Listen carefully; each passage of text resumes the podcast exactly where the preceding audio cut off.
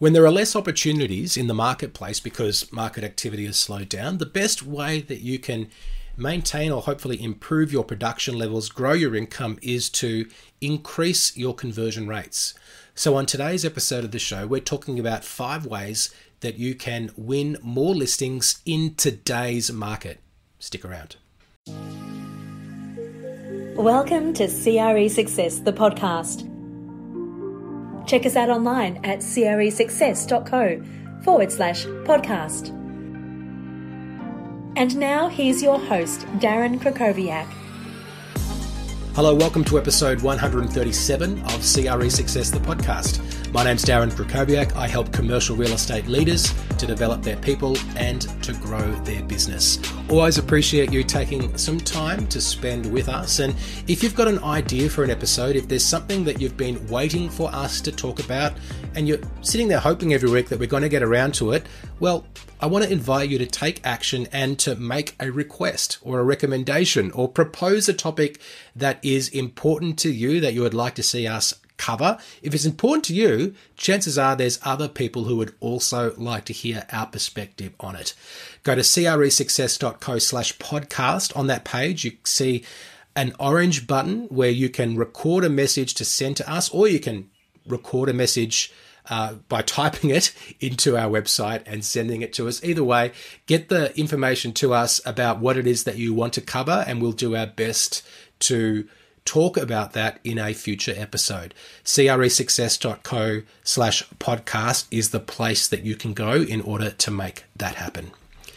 So today we're talking about five ways that you can increase the likelihood that you are going to win the listings, the opportunities, the projects, the assignments that you are going after. This is relevant for agents. It's also relevant for property managers and anyone who is looking to win work in commercial real estate. And if you're a commercial real estate leader and you've got concerns about your ability to continue to grow your revenue in the current market conditions, then taking some time to spend with your team to help them increase their win rate is going to be a very good use of your time. And a couple of my clients are doing that at the moment. So I thought that this was a topic that is relevant for uh, many people in the industry right now. And, and the tips I've got for you today are, are quite tactical. They're, I guess, some of them I want to get beyond just, you know, making sure you're prepared and rehearsed and arriving on time and all of that, but talk about things that I think are especially relevant in the current market conditions. So let's get right into it. I think number one is about personalization of what we are presenting. So when markets are quite buoyant, we probably don't spend as much time preparing the presentations that we are providing to prospective clients and maybe we don't have as much time, but also there isn't as much need because it's a lot of the same. I think in today's marketplace, there are more nuances. There are different clients concerned about different things. So I think we want to make sure that the presentations that we're providing to prospects meets their specific expectations. And a, a thing that you can do to ensure that you do that is just to have a quick conversation with them before you pitch, before you provide that listing presentation, before you send through the proposal. And rather than just providing the cookie cutter agenda, the cookie cutter contents that you always provide, you can say, hey, this is typically what we provide, but is there anything else that you're looking for at this stage that is going to help you make the right decision? And they may tell you something which, even if they were going to tell you at the time when you present, it might be better to hear it then so you can prepare the best possible response. I think also if we're going to spend more time on the contents of presentations, we have got more opportunity to make sure that there aren't remnants of previous presentation materials in there. So making sure that the comparables and all the other information are relevant to that property and aren't there aren't remnants, I guess, of previous opportunities in that pitch deck. deck. Um, so making sure it's all relevant and specific to that opportunity. The second thing I want you to do to increase your win rate is to make sure that you're armed with as much information as possible. So when there is uncertainty in the market, our job is to reduce that uncertainty by being providers of information. And if we're able to anticipate questions, know the market, share what's working now. So, not just what works generally, but what is specifically working now. Because some people may have doubts about going to market now because of everything else that they're hearing. If we can provide information that reassures them that this is what is working now and we can help make that happen, then I think we're able to provide a counter narrative to what it is that they might be hearing, but also we can do that in a way which positions us as an expert and also without being argumentative, right? I think your job when we're in a sales conversation, when we're overcoming objections, is just to present relevant information in a way that helps people make the best decision. And sometimes that includes providing information which shifts their perspective. So making sure we've got the authority and also the information to provide that perspective is something that's really important in today's marketplace. Number three is to clearly summarize what we have discussed at the end of the presentation, at the end of the discussion, at the end of the sales meeting, at the conclusion of the listing presentation, and asking for confirmation and agreement on what was discussed and agreed to ensure that everyone is on the same page. And then we can also state what the next steps are. And a nice phrase that I like to use is, and you might have heard this one before, is at this stage of the process, our clients typically do this, or this is what we would expect to happen next, or this is what I'd recommend that we do now, based on what you've told me. And then asking them, how does that sound? So we want to lead the prospect towards giving us the work. Number four in my list is to schedule the next meeting. One mistake that I see some people making, it's a mistake that I used to leave, is saying, okay, we didn't actually, we made the recommendation about what the next step is. Maybe they didn't take it. Maybe our recommendation was to sign the authority and they weren't ready to do that. And we think, okay, well, then we need to have another meeting, another conversation, or I need to follow up once you've had a chance to consider it. And then we say, well, when's a good time for us to follow up? How much time do you need? A week? Okay, great. I'll call you next Tuesday.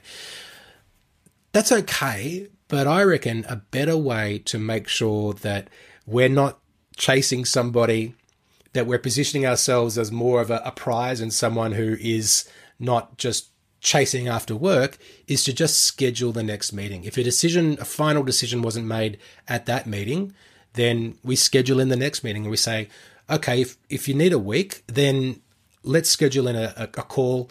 Let's have a meeting. I'll come and see you on Tuesday at two o'clock, three o'clock, would that be okay for you? And then we're locking in the time and the date in each of it in each of our calendars. And we're also, I guess, pre-framing that next meeting as the time and the date on when we will make a decision on what we recommended as the next right thing to do. So we're creating the environment where we're going to achieve the progress that we were hoping to have achieved in that current meeting if we didn't get there.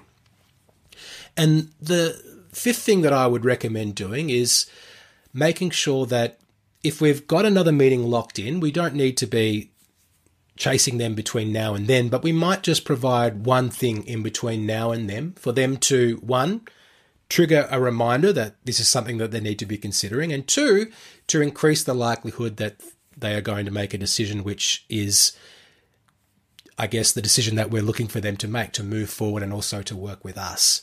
And one thing that I like to do, or I've been doing more recently, is providing a list of existing clients who are willing to speak to prospective clients about working with me. And a little tip I'll give you here is, is that I've been if you listen to this podcast, you'll see that there have been some clients that I've interviewed on the podcast. There were a couple of clients who I asked to interview on the podcast who said, look, that's not really for me. But actually, one of them even volunteered, and the other one who didn't, I asked them and they said yes. They said, look, I don't really want to be interviewed on your podcast. That's not for me, but I'd be happy to speak to any clients or any prospective clients that are looking to work with you to provide you with a, refer- a reference, a reference check. So if you've got some clients, who really don't want to be on film or don't want to provide a testimonial, but you know are happy, and that's something that they could do to support you. And then even the ones that have provided the podcast, maybe you're not doing a podcast, but you know, the testimonial or whatever it is that you've done to collect those case studies and testimonials. And they're also happy to speak with people. I think when you provide a prospective client a list of names, numbers, and emails of happy clients that you have served in the past, that only provides the positive reinforcement that working with you will be a good decision that they can be comfortable with. So that's just a little mini masterclass on five ways that you can get more listings, more authorities, more projects in today's marketplace. So hopefully it's it's a little bit more specific to the market and it overcomes a little bit of the uncertainty that exists in the marketplace. If you think that you would like to be, I guess, in a place where you can receive this type of content on a deeper level, then I'd invite you to explore our membership option. We do meet every single month where we provide a, a masterclass for all of our members and also we have Q&A in a group coaching modality. Plus all of our members receive access to our six module digital course and what we're trying to do with our members is to get them to add another six figures to their income as quickly as possible. If that's something that you would like to know more about, you can send an email hello at cresuccess.co and just put $100 in the subject line, and that will tell us that you're looking for more information about that program, and we will send it to you. That's our episode for today. Thank you so much for listening, and I will speak to you soon. Thanks for listening to CRE Success, the podcast. If you enjoyed this episode, make sure you subscribe to us on your favourite podcast platform. For more information about the show, just check the show notes on your podcast app or visit us online at cresuccess.co.